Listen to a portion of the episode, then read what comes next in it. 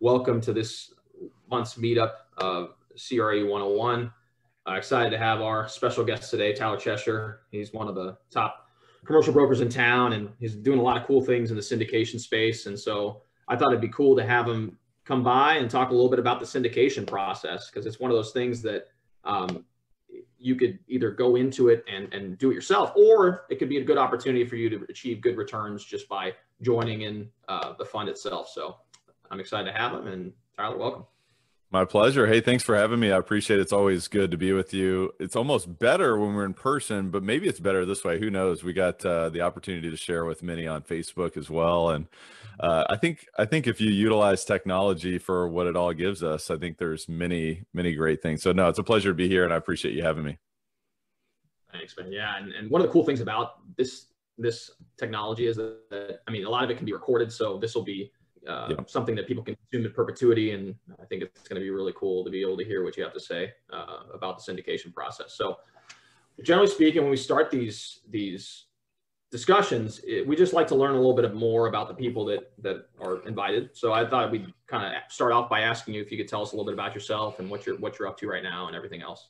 Yeah, absolutely. Yeah. So uh, appreciate it again. Thanks for having me. And it's funny because I always ask this question on my podcast. Tell me a little bit more about yourself behind the bio, because we all talk about bios, especially in real estate. We're all like, you know, I do this and I do that and I've done this and here's what I'm doing now. And so you know, I think it's important for us to get to know each other as people, right? More than just business owners or entrepreneurs or investors. And so, you know, obviously I do a lot in real estate from an investment perspective. Um, I kind of came up through the business as a broker and actually um, really kind of built my experience through that piece and and had a lot of experience on you know the multifamily brokerage side as well as uh, retail and and and office and land. And so you know I've had a breadth of experience through commercial real estate from that perspective. And as I kind of grew as a you know real estate practitioner i decided that hey you know if i'm going to do this i need to be an expert. I need to be excellent at what i'm doing. So i went out and got my CCIM designation and really fully started to understand, you know, all the ins and outs of the business and,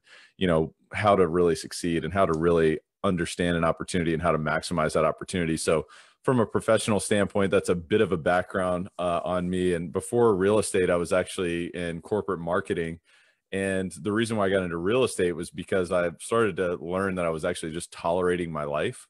And I was like plugging in, you know, every single day. And I loved the concept of marketing and communicating to, you know, the psychology of human beings and and consumer behavior and sort of addressing, you know, sort of and, and, and understanding and putting opportunities in front of people that, you know, they would take take, you know, they would capitalize on and our business would succeed through. But I learned that, you know, the politics of that environment wasn't something that would was going to serve sort of my long-term interests. So so I got into real estate you know started as a as an agent and kind of built my business and and then built a brokerage and you know along the way uh, invested in multifamily real estate as well uh, because that's what I believed in most. That's what I had most experience in, and and I look back and I have gratitude for that, just because it was almost like luck to get me into this side of the business. You know, I, I started investing, and it's so funny because when I started investing, I, I learned like, wow, this is a lot harder than it is to sell the properties. Um, you know, because when when the closing table is done as a as an agent or a broker, you walk away and you wish everybody the best of luck and you cash your check or whatever. And uh, it's not the case as an investor. And so I've been investing for the past you know five years or so um, actively and building up a portfolio as well as passively and investing with other syndicators uh, as well across the country. And, you know, we actually launched a syndication company this year, CF Capital. Um, we actually launched in January of this year. So I'm sure we'll talk a lot about that today, but that's me from a professional standpoint. Uh, from a personal standpoint, I host a podcast called Elevate. Uh, which is a top 200 business podcast globally. It's been amazing. It's been absolutely, it's blown my mind, to be honest with you. I mean, we just had Seth Godin on. Uh, we have John Assaraf from The Secret, who's coming on literally next week. We have Dave Asprey from Bulletproof. You guys know Dave Asprey. So we talk a lot about like biohacking. We talk a lot about, you know, maximizing your human potential and showing up and being a high performer. And, you know, it is a lot about real estate. It is, we do talk about real estate and strategy and tactics.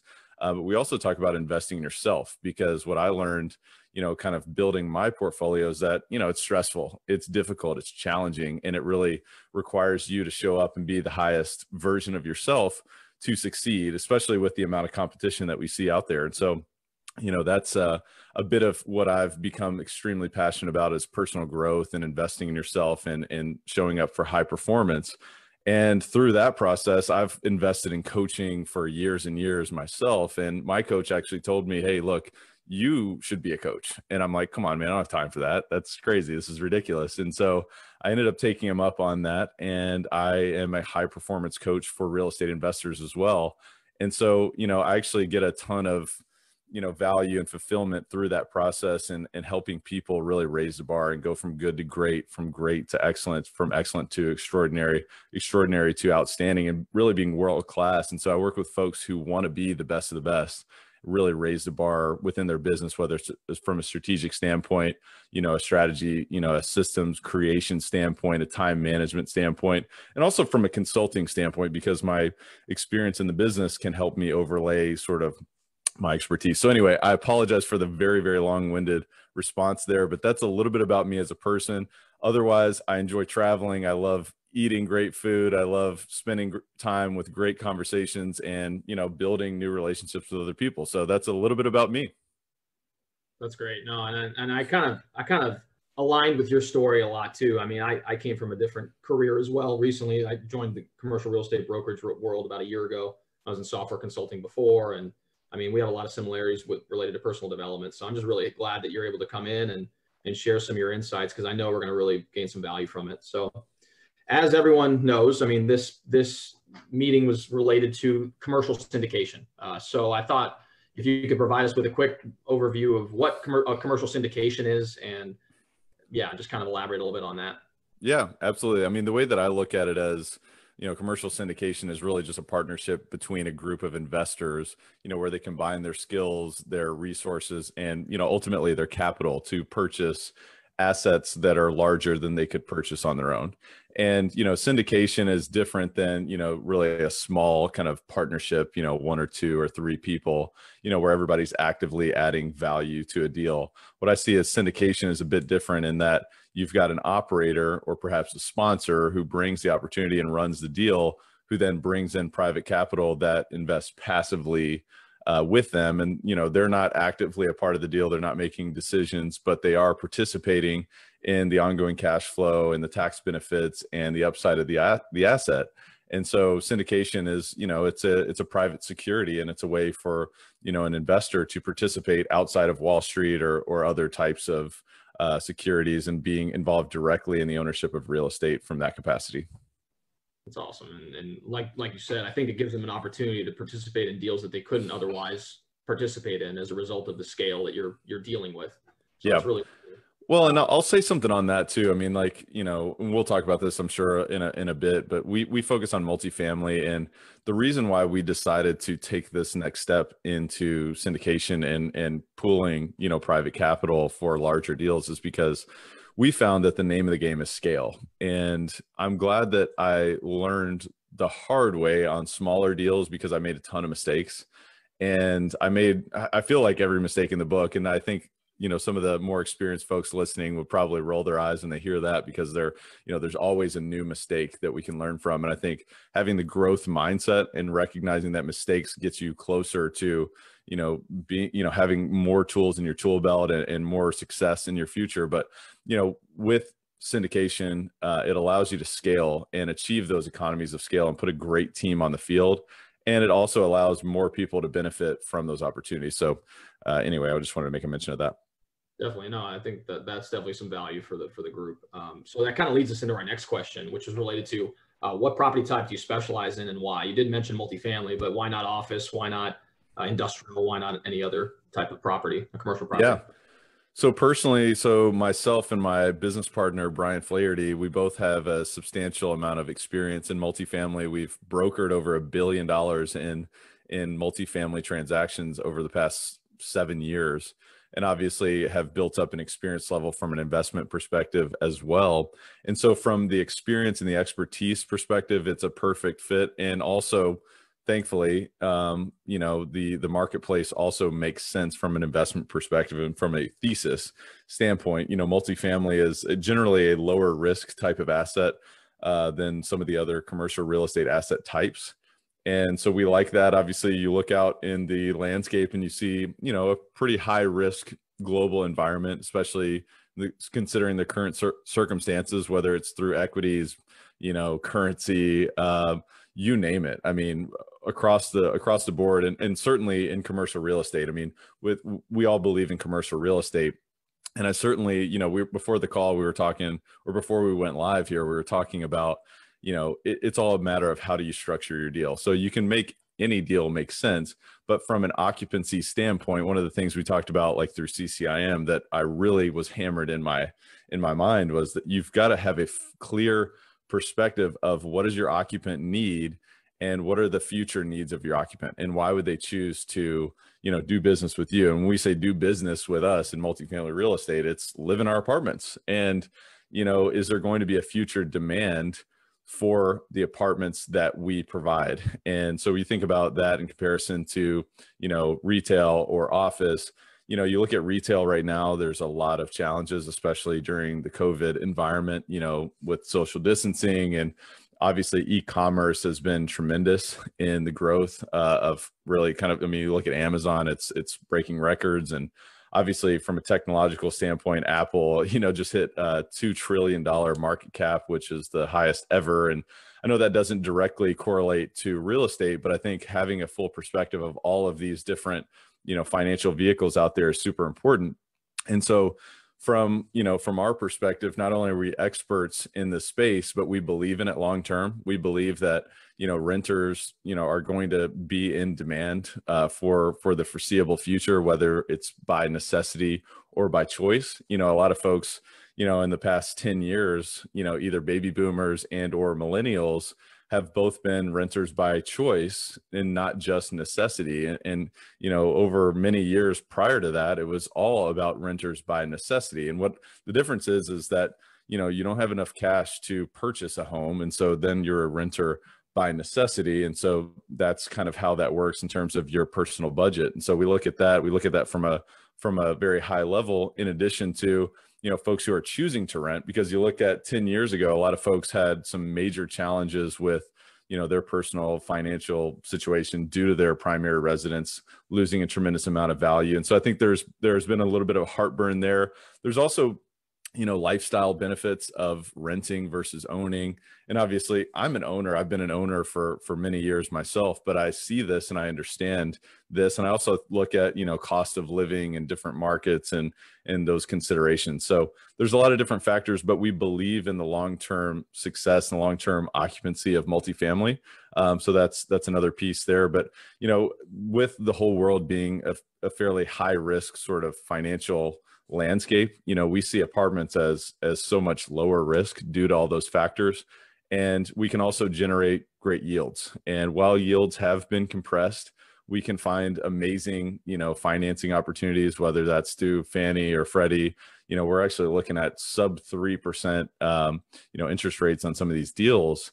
And it's amazing. And obviously you know even with that said i mean you, you are looking at a bit of compressed yields compressed return on investment through this environment because of the fact that these other asset classes are deemed to be a bit higher risk and you're seeing money go out of retail and office into multifamily and industrial as well. Industrial is absolutely doing super well. It's just not our expertise. I mean maybe at some point we will expand to that but i think we have to be thoughtful and put one foot in front of the next. It's let's let's build this out before we try to be all things to all people. So um, that's kind of our perspective on multifamily, but we're we're excited about the prospects, you know, here over the foreseeable future. Yeah, no, for sure. And I mean, that's that's another thing about multifamily too is is like you said, the scale. So even a slight increase in in the the rents that you achieve from each individual unit can provide substantial uh, return on investment from an appreciation standpoint. So I think multifamily is a great opportunity. I Actually, own a small uh, a small multifamily, I have a fourplex uh, right now, but it's definitely one of those asset types that are going to be performing well long term. So uh, that's yeah. awesome. So as far as uh, the different syndication types, I've done a little bit of research myself. Like I said, I read Joe Fairless's book, which is actually a phenomenal book if you get a chance. Uh, it's the best ever apartment syndication book. Uh, but in it, I know there's two different types of syndications, uh, 506B and 506C. I was wondering if you could kind of explain the differences between the two uh, for the audience, just so you can kind of clarify. Yeah, and uh, definitely recommend that book. Um, it may be fifty dollars or something like that, but it's worth it. It's a thick one, and it's a it's definitely a great read. So whether you're going to do syndication or not, it's a great read for anybody who's active in the real estate space. So highly recommend that book. Um, so thanks for plugging that. But yeah, as far as 506B and 506C, so I, I got a few notes in front of me just to make sure that I'm referencing this exactly correctly. But you know, this is um, you know, it's Rule 506 of Regulation D set out by the Securities and Exchange Commission. So instead of going out and and you know raising a a public offering like an IPO, this is an exemption from doing that. And so basically what this says is this allows you to raise an unlimited amount of money and sell securities to an unlimited amount of accredited investors. And accredited investor is defined as someone who's earned $200,000 over the past 2 years and expects to earn the same or more in the current calendar year, or they have a million dollars net worth, not including their primary residence. And so 506B and C are a bit different because they're two different exemptions. And 506B must satisfy the following requirements. So you cannot use general solicitation or advertising to market the security. So basically what that means is if we're going to raise a, a fund or or you know a syndication on one particular asset in a 506B, you know, participation we cannot go out there and post it on facebook or we can't you know talk about it on elevate podcast or we can't talk about it on this live call. We can't say hey guys we have this deal so go to you know cfcapllc.com and go ahead and you know invest now. We can't do that through a 506b you can do that through a 506c and i'll get to the to the difference in you know sort of the caveat there uh, here in a minute but you you have an unlimited security sales to accredited investors and up to 35 other purchasers.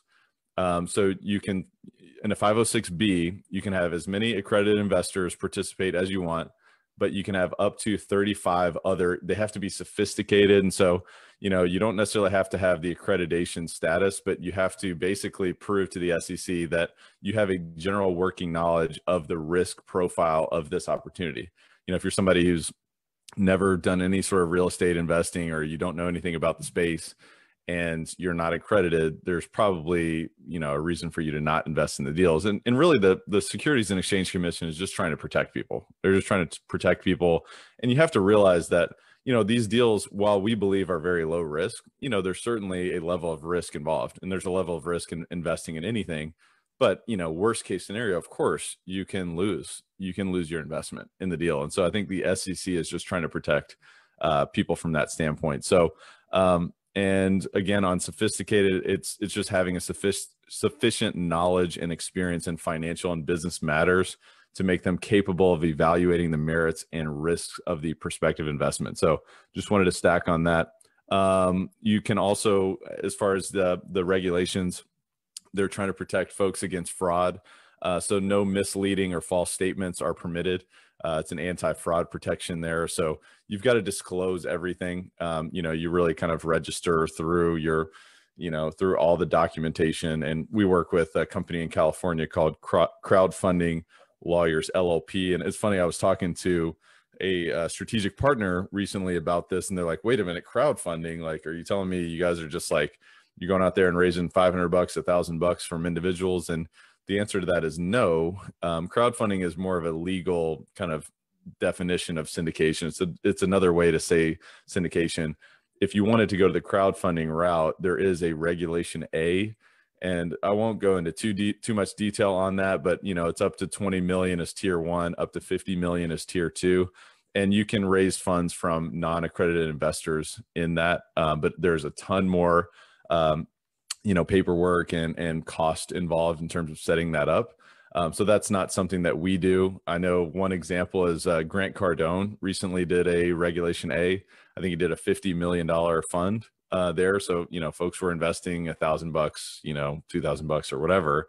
And um, from what i understand it was quite uh, onerous. And uh, so anyway I won't go into too much detail there, but Rule 506C, as a difference of Rule 506B, is a little bit different because it's all accredited investors only. There's it's a limitation there. um, that you've got to meet those requirements.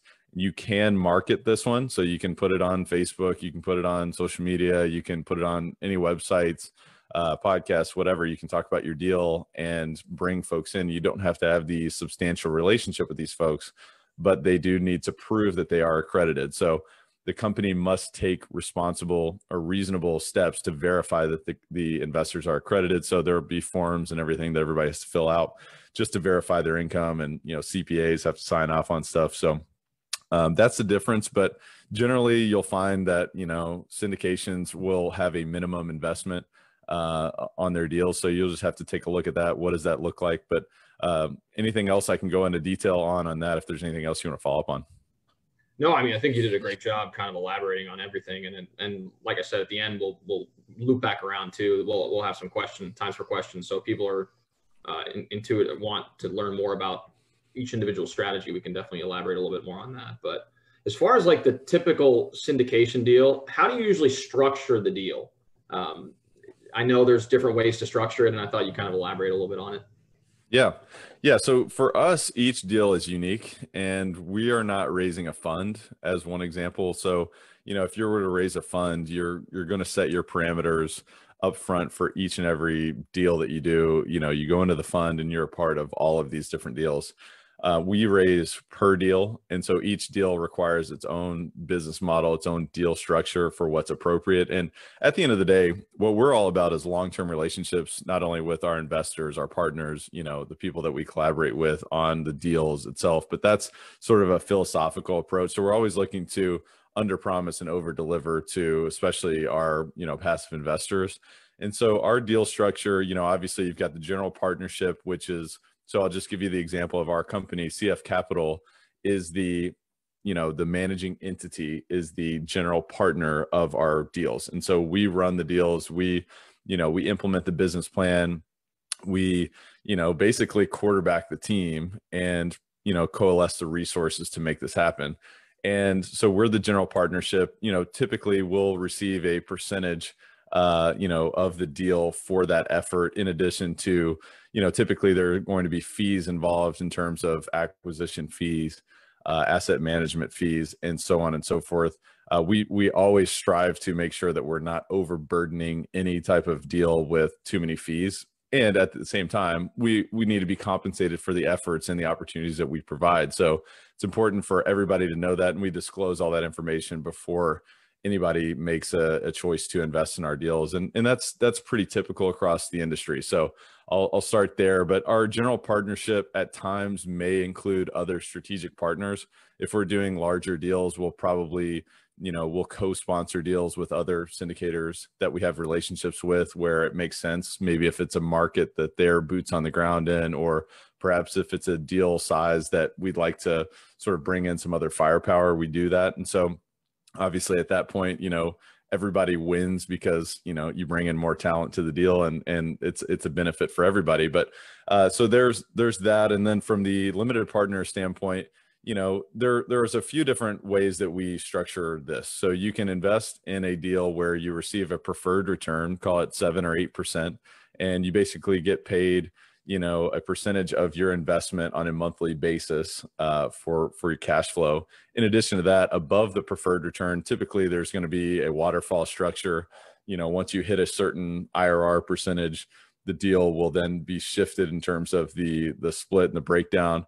Um, you know in general you see across the industry you know 60 40 70 30 50 50 split above that preferred return and perhaps there's different waterfalls that you can structure. You can get really complicated on the deal structure at times.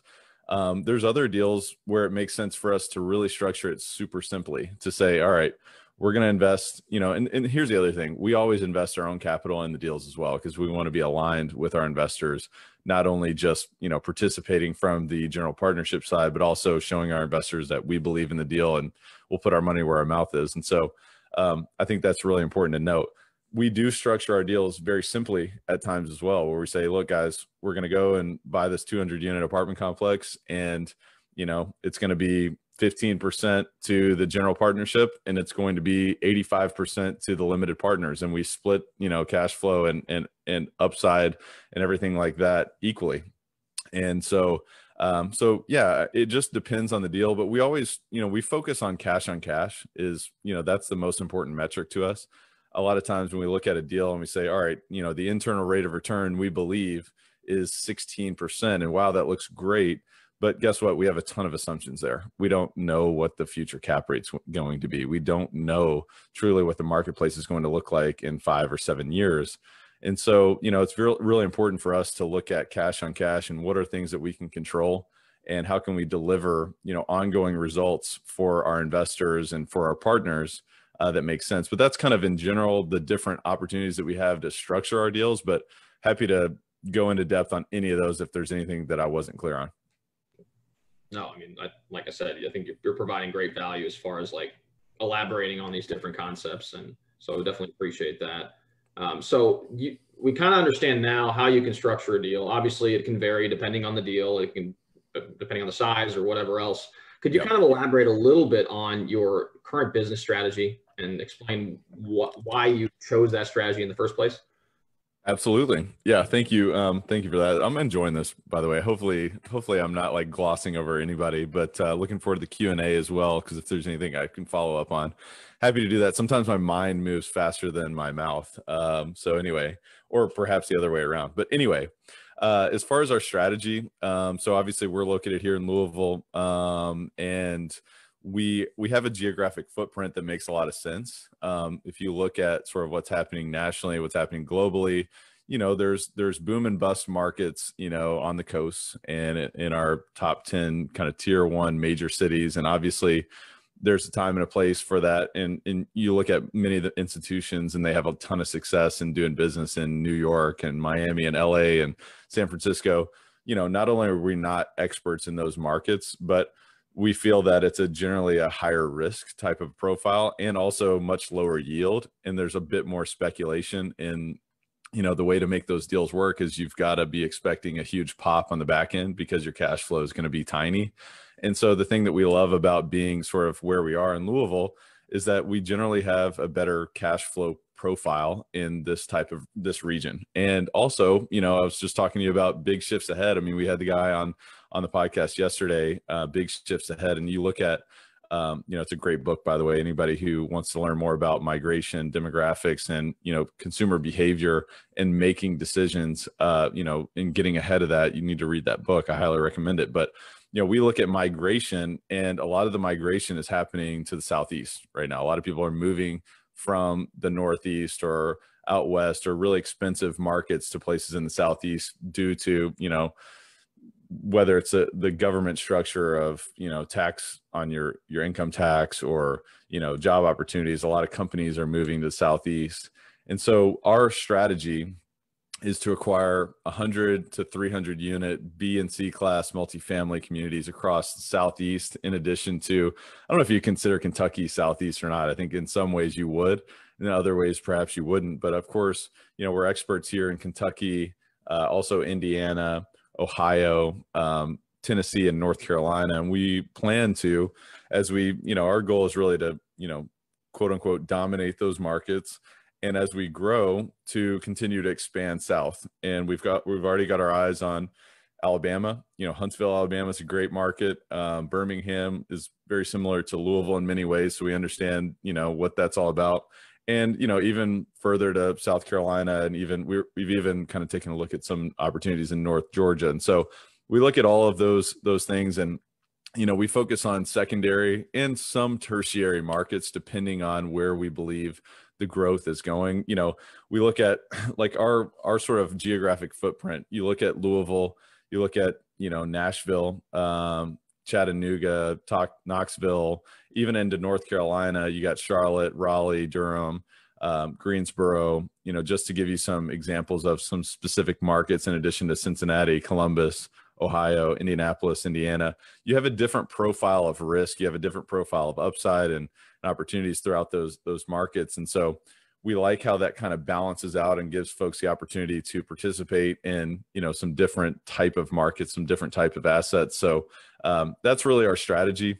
Um, we do not really invest in core assets uh, right now. And what i mean by core is you know new construction class a deals, um, you know, in those markets, just because you know there's no way for us to add value to those deals. Um, our strategy is to always to go in to add value, whether it's physically or operationally. Um, right now in the market cycle, we feel that it's you know generally not in our interest to do a super heavy lift and what i mean by that is you know distressed assets are generally off our radar uh, unless it makes sense i mean we are certainly opportunistic and we will consider them where they make sense and we've got to make sense of it from an underwriting perspective as well as protect our downside on the risk.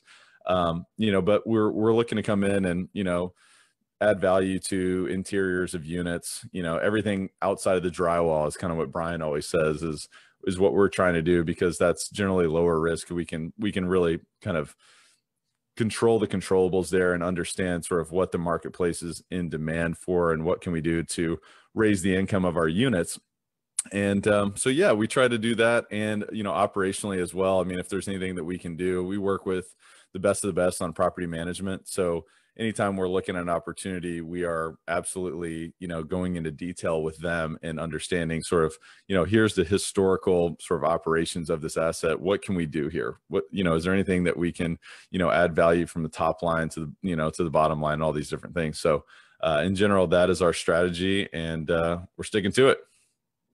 That's awesome. Yeah. And I'm glad you mentioned the big shifts ahead. I know we were talking about that off uh, before we got on live and, it did provide some great information as far as demographic changes, in particular with the millennial generation kind of coming of age and eventually looking to either buy a home or, like you said, continue to rent. So uh, definitely check that out if you get a chance. Um, so now that we understand kind of your strategy uh, about how you enter into the different markets, once you identify an asset, how do you go about buying buying it? So like, how do you raise money to fund some of these deals? Because that's probably something a lot of people are thinking about. Yeah, absolutely. So, you know, we get we'll get a deal under contract, um, and you know, before that, way before that, it's it's all about building long term relationships. I think I said that earlier. And of course, at this stage in the market cycle, I'll just re highlight the fact that we're not raising a fund right now. And so obviously there's a there's a different approach in terms of raising, you know, for a 506B or C deal than you know raising a fund ahead of time and having that capital to deploy. So obviously you know we've we it's a continual process of of building those relationships of you know planting and watering those seeds. And so you know for us it's our strategy is just to build long-term relationships with accredited investors whether they're busy professionals whether they're entrepreneurs business owners you know diversity seeking real estate professionals and so you know i've spent the past 7 years really developing a deep and expansive network, not only in this you know region and this market, but across the country and even internationally. And so we've got you know a pretty substantial database of folks that we collaborate with and that you know are always looking for a new opportunity to participate with us. Um, beyond that we do work with private other private equity firms as well and strategically partner with them where it makes sense. And we've got relationships in every major city in this country that have a different sort of criteria or a different risk profile that they are willing to accept. And so for each deal, we've got, you know, relationships that make sense to have discussions with uh, to see if there's an opportunity for us to partner with. So private equity firms, uh, other funds, there are multifamily specific funds that do part partner with folks like us as well and so they allocate resources towards our opportunities where appropriate. Um, other thing is, you know, one of the things that um, the SEC has been very focused on is kind of cracking down on capital raisers. So you hear that a lot, people talking about, hey, I raise capital for deals and I get paid a fee or whatever. And the the end story and the end result of all that is that you've got to be a registered investment advisor or a broker dealer to really do that. Um, we do work with registered investment advisors as well as broker dealers on our deals where appropriate, but um, we don't work with others who are just looking to raise capital for our deals because that's frowned upon uh, from the SEC's perspective, and and uh, they've been absolutely placing focus on that. So beyond that, we do uh, we're continuing to really prospect for uh, family offices as well you know other very ultra high net worth families across the country that are looking to protect and grow their wealth um, you know really can do that through these opportunities so we can we're always looking to grow our database so if there's anybody who's listening to this that's like man that's awesome that they have all these relationships i wish i knew somebody like this you know feel free to reach out to us because we're always looking to offer more opportunities. I mean, our goal over the next five years is to acquire a billion dollars in assets. And, you know, to do that, you know, we've got to roughly raise about, you know, $350 million in equity.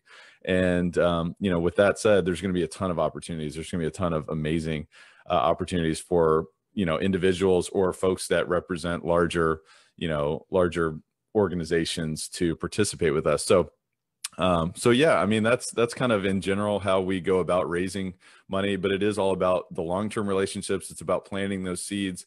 You know, our our strategy from a marketing perspective for our firm, it's all about education-based marketing. So it's about providing value. It's about giving. It's about doing exactly what we're doing right now and bringing people into our world so that we have the opportunity of building relationships with them and understanding what is it that you're looking to accomplish because you know, we get people that reach out to us all the time. And, and a lot of times it's like, oh, this is awesome. You know, we will absolutely share opportunities with you when appropriate. So let us know if you're interested in participating in our deals. But there are also times where it's like, hey, this doesn't make sense for you. Um, it's not the perfect time for you to do this. And so we try to kind of invest in that sort of long term approach and say, look, you know, not every person that comes to us makes sense for us to partner, but uh, we're we're I, I, guess humble enough to recognize that and to say, you know what, maybe it'd be better for you to work with someone else, or maybe it'd be better for you to participate in another capacity for a certain amount of time. Um, but it's also it's networking. It's just building the old-fashioned relationships that way, whether it is with accredited investors or other private equity firms or or what have you. So uh, the other piece is that you know we look at a hundred deals before we close one. I mean, in honestly, that number is almost going up these days. Um, you know, so we'll look at 100 deals and we may underwrite 30 of those, you know, because 70 of them are we're going to kind of push off and say, look, this doesn't meet our criteria. So we have to say no much more than we say yes. And when we underwrite 30 deals, you know, perhaps 10 of those really make sense for us to make a, a true run at that. And, you know, with the competition that we experience in the landscape, you know, one of those ends up going to the closing table. And so, it's kind of a simultaneous process. We're we're going after the deals and we're also building and nurturing those relationships so that everybody's sort of on the same page uh, and and ready to go when when the time time is right. Definitely, and I think there's something really important with what you said. I mean, you've been building these relationships for seven years. You know, it's taken you that long to kind of foster those relationships. And I mean, I see you all over the place. You're always getting involved in different meetups and uh, podcasts and get your name out there and continually adding value to people. And I think at the end of the day, the more value you add to other people, the more likely they are to kind of reciprocate at some point in time, whether that's yeah. road, five years down the road, 10 years down the road. So, yeah. And I appreciate you saying that. I think one of the biggest things, like, that I learned as a broker was that the only way for me to be successful, and, and I've always had a drive to be more than just, you know, successful. I want to be the best of the best. And the only way for me to be able to do that, and the only way for us to be able to do that now with what we're doing with CF Capital is to, you know, thrive on a referral basis. So if we can deliver beyond expectations, not only are we going to get people to say, this is an amazing opportunity. Let me participate again. And please, you know, keep my money and let's do this again and again and again because everybody wins from that standpoint. But also, we can grow our database rather than just spinning our wheels and going out and spending a ton of money on ads and all these things. It's all about building those relationships and doing the right thing. So, thank you for saying that. I appreciate it. Definitely, no, of course. Um, so, I guess as far as the deals are concerned? Because I know you mentioned you, you analyze 100 deals uh, before you invest in one. I guess, can you elaborate a little bit on the deals that are actually worth pursuing? Because I feel like that's something uh, I know Chris and I were talking recently. He's looking at a deal in, in another another sub market, and we were kind of analyzing to kind of figure out what whether or not it's a good opportunity. But if you could kind of elaborate a little bit on what you do as far as the analysis is concerned. Yeah, absolutely. So our team, and this is a team sport. So that's, you know, I know that's kind of the the corny like phrase of the, you know, past few years, but it's true. And if you're trying to do this by yourself, you're it's going to be very challenging. Um, for me, it's been a huge um, a huge step in an amazing direction to not only have a great business partner that can handle so much, but also building a team together. And so you know, as far as finding these opportunities and, and understanding whether a deal makes sense, you know, from our team perspective, one thing that has been super helpful for us is bringing on acquisitions associates.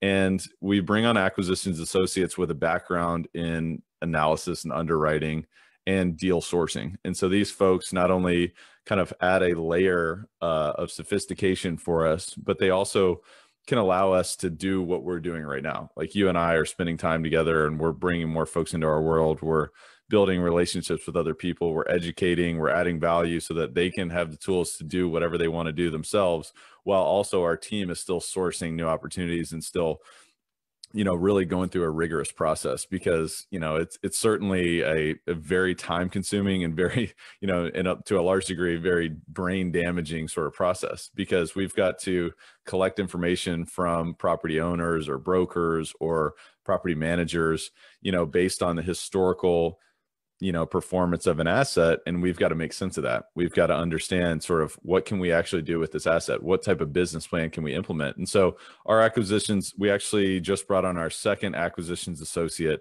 and we've had one for a while and one of ours covers has been actually covering all of our markets uh, we just brought on our second acquisition associates who's going to be really kind of taking off some of the bottleneck. We we started to have a huge pipeline that's really kind of filled up over the past month, month and a half. It was very quiet since COVID hit, and now a ton of deals have started to hit the market. So we we had a bottleneck. At any rate, our acquisition associates will bring a deal in we'll kind of kick it around as a team and say, look, does this make sense? Is this a part of our acquisition criteria? So I think the first step is understanding, you know, what is your acquisition criteria? You know, what type of deals are you looking to buy? And what metrics are you really non-negotiable on? Is it the deal size? Is it the sub market? Is it, you know, the level of, you know, risk that's associated, whether it's deferred or value add or core? You know type of asset. So i think getting really clear on that is super important. So then you understand where you're spending your time. When your pipeline gets super full you know you have to start saying no to things. And so from there it's all about you know gathering that information gathering you know offering memorandums gather, gathering you know capex reports gathering you know t12s and maybe even further than that and you know rent rolls and understanding sort of you know what's going on with the asset. What does the broker think the business plan is? Does that actually make sense? Does it not? So you're kind of starting there and you're plugging this in. We've got an internal model that we use uh, to really you know analyze our deals and it's pretty robust. I mean i don't know how many tabs is on this thing but i'm telling you i'm a ccim and i'm telling you right now it's it uh it it gets pretty onerous and uh it's it's definitely not you know where i spend my my my highest value time but i have to be plugged in. I have to truly understand you know what does everybody think is is really going on with this asset? So you know we're looking at hey what's the income? What's the expenses? And does this match up with the sub market does this match up with trends? And you know what's the best case worst case scenario you know going forward over the next 12 months? You know what are taxes like today? You know it's crazy. When we've gotten more dug into a lot of these different markets, taxes, property taxes are handled so differently in different markets. And so we've got to have a true deep understanding of that. And so, you know, even the other day we were looking at a deal in Ohio and it's really interesting because we've got to have conversations with tax attorneys who really interface with school boards. You know, it's kind of like, you know, it's like you're paying you're paying somebody to make sure that, you know, we don't get reassessed for a certain amount of time, but you have to understand that it's possible that you are going to be reassessed immediately. So getting into the weeds, I mean, it's about getting into the weeds of all of these different metrics, whether it's, you know, bad debt, whether it's vacancy, whether it's, you know, I mean, you name it, property management fee, um, and getting detailed into what does it look like today? And then when you're getting very detailed and you're really shoring up all of these different details, you look at it from a big picture and say, all right, does this make sense from the market standpoint? You know is this something that we have leverage on or is this going to be a super you know attractive opportunity for many other groups? And what does that do for our leverage? And how can we be strategic in terms of this potential acquisition? So if it meets our first muster test and going into some detail you know our first two tests whether it's all right yes we should spend time on this. Yes we have spent time on this and now this is actually looking like something that's pretty interesting. Let's go travel to the deal and let's go take a look at it and let's kick the tires and you know really go through an entire tour and have a detailed questionnaire sort of with property management you know folks who really know boots on the ground. And also think about things as like how do we feel when we're at this asset? You know what does this deal make us feel like? Because deals on paper are a lot different than deals in the real world. So i think having a full wide ranging perspective of all of those things is super important and from there it's it's tightening up our assumptions. If it's past our you know our tour test and you know we've got an understanding truly of what this business model is if we go and look at a deal and we're like man this is really tired but i think we can do some things here to really kind of help this thing turn the corner at that point then we go back to our model and we get super detailed again and we say all right you know at the end of the day we're looking to achieve you know whatever percent you know on a cash on cash basis for our investors for our general partnership and this all makes sense. So now let's make a run at this thing. And there's a lot of times where it's like guys this just doesn't make sense. If anybody buys this deal they're going to be overpaying and perhaps they are overpaying and maybe that works for them. Maybe they've got less of a yield requirement than we do. But um, you know that's really kind of the general process that we take in terms of understanding an opportunity and then executing on the opportunity. That's awesome. Yeah and I, I don't know if it was Steve Jobs or Warren Buffett that said that they're successful because they say no to almost everything. You know, so that's yeah really distinguishes you. I mean, you're you're you have to be able to distinguish between what's what's right and what's wrong based on what your criteria are. So that's really great that you provided that information. Um, so as far as once you purchase a property, I know you elaborated on this a little bit, but could you tell us a little bit about how you reposition it? Uh, because I mean, the reason you buy the property is because there has to be some upside involved. So I was wondering if you could kind of elaborate on that a little bit. So the question is, how do we add value? Is that right? Yeah. So yeah, that's exactly. So how do you, when you purchase a property, what actions do you take to reposition the property in order to maximize the, the yields that you achieve? Yeah, absolutely. No, thank you for that. Thanks for clarifying. So, you know, in general, so I'll start here and like my, this is the way my brain works. It's like, all right, what's the big picture, and then let's go into the details, right? So for me, it's you know, it's it's pretty obvious where we start from. It's how do we increase income, right? How we increase the income on the asset? Because, you know, if there's anybody who's just getting started in real estate or they're just, you know, they have interest in real estate, at the end of the day, you know, we value these assets based on the net operating income. And so, what can we do to increase the value of the asset? You know, from that perspective, is absolutely one way that we can look at increasing value. And it's, you know, that's as it boils down to it, that's that's a that's an extremely important figure from a valuation perspective. And we can talk about cap rates. We actually just wrote a blog post on cap rates and how we look at that. And so, if you want to take a look at that, you can visit our website on that. But um, that's that's one particular place but you know it's all about either increasing rents and or decreasing expenses rents slash income right? So we start there. And so you know we look at the income of the particular units and we also do a rent analysis and we do a sub market and overall market analysis of you know what's going on in this marketplace? You know where's the demand? And you know what are vacancy rates at? Because that's another piece of income is vacancy right? If you've got a 10% vacancy rate but your submarket is more like a 5% on average obviously there's a spread there to add value and maybe there's something going on with management or operations that's off and it's a it's a quick way for you to really str- strategically add some value is to be more hands on and be more direct in your asset management. So that's just one example of course on the income side there's you know rubs ratio utility billing services um, you know there's other income whether it's pet fees um, whether it's you know trash. I mean there's valet trash services out there you know for some of these larger assets that may make sense. And in particular you know if you're looking at a b it's certainly an a class deal. You know trash valet is, is certainly a value add for the residents as well as you know for for ownership. And so there's a spread there uh, that may be appropriate. Also, you know, adding cable or internet uh, or other sort of smart technology that there may be a spread available for the owner and value for the residents. You know, those are things that you can creatively look in an asset and say, how can we inc- increase our revenue? And so we look at. So I'll just kind of recap there. It's you know, it's about you know what's the what's the collected income per unit, and does that match the market? And if it matches the current market, the way that the asset is positioned now, that's great. But if we were to raise the the quality of the asset or the quality of the units, is there any spread there? So that's when we talk about you know investing, call it seventy five hundred bucks, you know, per unit.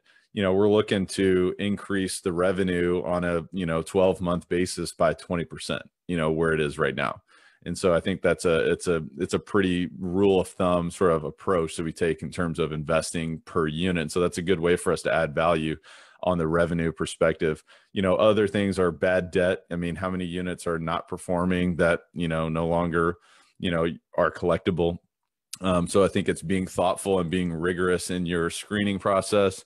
You know that's that's one of those things that doesn't show up for a little bit but it comes down to being you know responsible in, in every sort of direction from a property management standpoint. Uh, also on the um, really kind of on the expense perspective it's all about you know what's what's industry sort of norm on your you know call it your insurance expenses your property management fees your salaries um, your payroll your bonuses your bonus structure for the personnel who are operating the assets. So there's many different ways that we can look at the expenses and say all right this is this is reasonable or this is a bit out of line. And you know we can go in here and you know i think it, it is important for us like as investors to all say all right we're not just going to just cut expenses just to cut expenses because there's times where you can cut expenses and it can become more expensive for you. So i think it's important to be extremely thoughtful in terms of how you're projecting sort of you know uh, your your value add program. So you know it's like all right well we have you know we have two folks in the leasing office and we have two folks in the maintenance shed. And yeah we would totally reduce our expenses by 40,000 a year if we were to take one of our maintenance folks out of the mix here. But what happens in terms of your repairs and maintenance budget then? You know who what other third parties are you going to have to bring in at that point? So i think being extremely thoughtful on that in terms of you know what can this asset really afford and what is a good investment versus what is a non-useful investment? So um, there's many different ways we can look at it. And also when we make investments in the asset from a capital expenditure perspective you know typically we can offset you know repairs and maintenance and and that obviously helps your net operating income and your value of the asset. Um, but it also all of these things increase cash flow which at the end of the day we're not speculators we're not gamblers we're not hoping and wishing and praying that the value of our asset grows in the future we're controlling the controllables we're forcing appreciation which is really more the cherry on top than anything. What we're doing is we're going in here and we're increasing cash flow so that everybody can win from that perspective. So you can you know you can enjoy the tax benefits of real estate. You can also enjoy the inflation protection benefits of real estate um, and all of those different things that we all love about it. Um, and you know if we get appreciation at the end of the day then that's awesome. That's also great too but we're not hoping and praying and wishing for that. But that's sort of our in general our approach to add value to to these deals. That's awesome man. I really appreciate that value. And then for the purposes of time i think what we'll go ahead and do is just open it up to questions just to allow a, a few people to provide some insights if, if need be. Uh, i actually have a, a, question from facebook for jonathan uh, farber. Hey john how's it going? Um, how does it typically how long does it typically take you to qualify an om to know if you want to travel to it or submit an loi I think it depends on our our our kind of load, our workload. Because um, typically, if we let's just say all things are equal and we've got you know availability to kind of digest something, um, you know, two days, um, just kind of going through you know a couple hour process with our internal analysis team and, and really getting a feel for the you know in general the asset.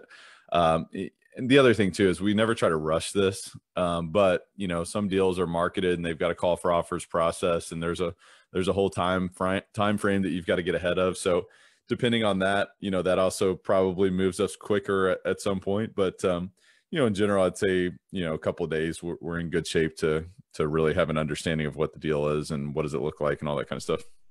Definitely. And i'm sure you have you've built systems to be able to maximize your efficiency when analyzing these deals as well. So Actually, that's a good point. So I'll I'll I'll plug them. Um, we use a company called Red IQ, um, and really kind of this actually makes us super efficient on underwriting. Uh, what they do is we can plug in a we can get a rent roll. It's, if we get a 300 unit property and you have a rent roll and you got to plug it in manually, that's going to take you know an hour or two itself at least. Um, we have a, a system called Red IQ that allows us to plug that information as well as the T12 directly into our model and we can kind of hit the ground running. So that saves us time and that saves us mental bandwidth, of course. Uh, and so from there, you know, we have an opportunity to really leverage our time much better. And so obviously there's an investment involved in that type of system, but that helps a lot. Yeah, I mean, once when you start analyzing a ton of deals, the the, the value you get from it is, is probably astronomical. So yeah, that's awesome. So I, I, guess anyone in the in the chat have any other questions they'd like to ask Tyler as far as uh, syndication process is concerned, or really anything else. I mean, I know he's involved in coaching and various other things. So if you have any questions related to that, definitely feel free to ask. Yeah, and I can, and while we're waiting for that, I can just talk about, um, you know, being a passive investor myself as well. Um, you know, one of the things that I think is important is that when you're you're evaluating opportunities to invest with other people, it's you know, number one, do they know what they're doing, right? Do they have an experience, you know, in the business? You know, are they competent? Do they have a team that they've put together? And are they offering, you know, comparable returns to other opportunities. You've always got to consider your opportunity costs, right? And beyond that, it's about do you trust them? Do you do they care about you? Are they just going to take your money and and be a Bernie Madoff and you know go you know run some Ponzi scheme? You know, so I think it's important for people to really invest with people that they trust that they like. Um, and the thing about syndicating deals is that we're fiduciaries so we've got to you know we've got to have the best interest in our investors at heart and so i think it's important to just you know work with people who are trustworthy and people that you know do things above board and you know i think people who want to work with you on a long-term basis is a good sort of rule of thumb to kind of get to that point but i think that's a, an interesting thing that that I learned. And I think the, the great thing about our business is that most people are doing the right thing. I mean, most people, I mean, it's a very low percentage of people who are taking advantage of people out there. So that's a great opportunity for you to just get to know more people out there. And, you know, it's one of my philosophies is that, you know, we're, we're better together. And that's one of the greatest thing about this business is that, you know, bringing resources together, you know, allows us to achieve greater things. So I just wanted to, I'll plug that while we're waiting on it, if there's any other questions or anything. No, for sure. And I mean, track records uh, is also something, and and, that, and that's another thing. Since it's such a small community, and I mean, I'm not involved in the syndication community at all, but I'm I'm assuming it's a pretty small community. So word, word travels fast too if you're yeah if you're active. So yeah. Uh, Absolutely. Yeah. Word travels fast and uh, reputation, you know, it takes 20 years to build, 20 seconds to uh, destroy. So you've always got to show up and do the right thing. But beyond that, too, like for us, like one of our philosophy, and actually, our our kind of tagline for our company is elevating communities together. And it's all about you know raising the bar for you know our team the people we work with people we collaborate with whether investors but also it's it's it's improving communities. It's improving you know employment opportunities at the assets or even around you know in these cities that we're dealing with. Uh, and then together it's like it's all about us. You know it's like this is a team effort and everybody wins when we do that. But um, yeah, I don't know. I mean, uh, another thing is that we always try to expect the unexpected. You know, like this year, I can tell you that I did not expect us to have a pandemic. I did not expect, you know, the level of uncertainty that we're all kind of dealing with this year. But I think that's going to be the key to really succeeding in the long term is just expecting that, you know, there's going to be things that totally blindside us. And what can we do to be prepared not only from a personal and emotional standpoint to just say all right let's be resilient let's be persistent and this is asking us you know how committed are you? And you know what are you willing to do to show up and be resourceful? And i think if you're willing to be nimble and pivot where necessary that'll set you up for long-term success. So that's what we try to do. Awesome. So we do have one question on facebook that i thought i'd ask which is uh, how do you source deals of 100 plus units? That's a, that's a pretty good uh, question. Yeah, yeah. So it's funny because a lot of folks will, you know, they'll you kind of a lot of folks will get started in investing in single family homes and then they'll try to kind of graduate to the next step and and obviously that's a great trajectory for many people and the thing that's interesting about it is that as you source you know single family deals you know it's a lot different than sourcing these type of multifamily deals and even even on the smaller size range but you know especially 100 to 300 units. Um, you know one of the things that's been great for brian and i is having a brokerage background. We really know how this this space works and you know really it is controlled by brokers and it is about those points of leverage in a you know sphere of influence of the top brokers. And you know it's all about the pareto's principle you know the top 20% of brokers in you know in these markets are doing 80% or more of the business. And so we're always you know looking to build and strengthen those relationships and and show those folks that we're you know not only people that we think that they would enjoy working with but we execute on our our promises and we close deals. And so that's super important is to build that reputation. So, you know, we we focus on on those relationships and a lot of those those deals are either on or off market deals. And we've seen a lot more on market deals recently Uh, we've also seen off market deals, and it is about staying top of mind. It's about calling brokers. It's about you know getting on their distribution list, but it's also about you know getting in market. And even during a pandemic, it's you know it's maybe it's fist bumping or whatever, but we're spending time with these folks and we're looking them in the eyes and we're reminding them, hey, here's what our acquisition criteria is. And so you know it's it's that kind of stuff. It's also building a credibility with with sellers as well because the brokers are the advisors for the sellers and so we've got to sell ourselves to the brokers who sell ourselves who sell us to to their clients as well so it's a bit of a multifaceted approach but that's kind of in general the the strategy on bringing more deal flow but it, it does help to if you can build a team of folks who can kind of help you with this because it's a it's a very hands-on process. You can't just click a few buttons and they're going to start sending you deals. You've got to really you know prospect and follow up and build you know relationships and build a database. So that's that's what i would suggest. Definitely. For sure. So cool. So as far as the chat box is concerned we don't have any yet but i'll, I'll give it another minute or so on facebook there's a few there's a we have about five or so people watching on facebook as well so give it about a minute do you have anything else you'd like to share as far as uh syndication process is concerned um, you know, I don't think I do. I think it's it's good for folks to just learn. I mean, the, here's what I'll say. You know, a lot of folks who are, you know, they they know about real estate and they want to grow their real estate business. You know, in my opinion, you should absolutely be, you know, growing your knowledge. You should be educating yourself on a daily basis. So if you're watching this, hopefully you got some value and I'd, I'd be grateful if you sent me a quick note and said, Hey, I really appreciated that. And just let me know. And uh, if not, then I'll hopefully I'll, I'll be better next time. But I think what I would say is that, you know, the most important investment you can make is in yourself.